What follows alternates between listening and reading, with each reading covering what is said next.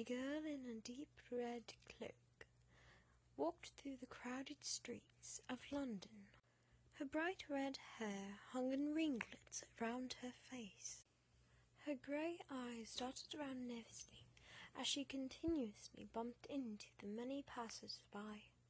She was not accustomed to so many people, especially as they didn't seem to have any clue as to what personal space was. At one point, she nearly tripped over a man who was sleeping on the ground. Her black leather buckled boots clicked against the pavement as she walked as quickly as she could. She kept glancing over her shoulder, as if she was being followed. She wasn't paying attention and walked right into a young man around her age. Stumbling back, she met his eyes for a brief moment before she quickly walked around him. Her head hung low.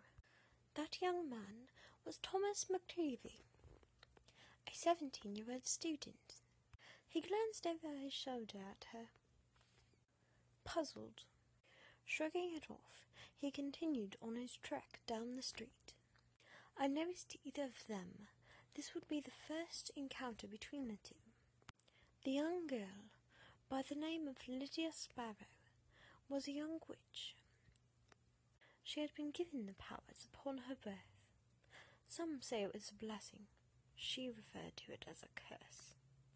Though, in that brief moment between the two, she had unknowingly given Thomas some of her powers, something both of them would soon learn when it begins.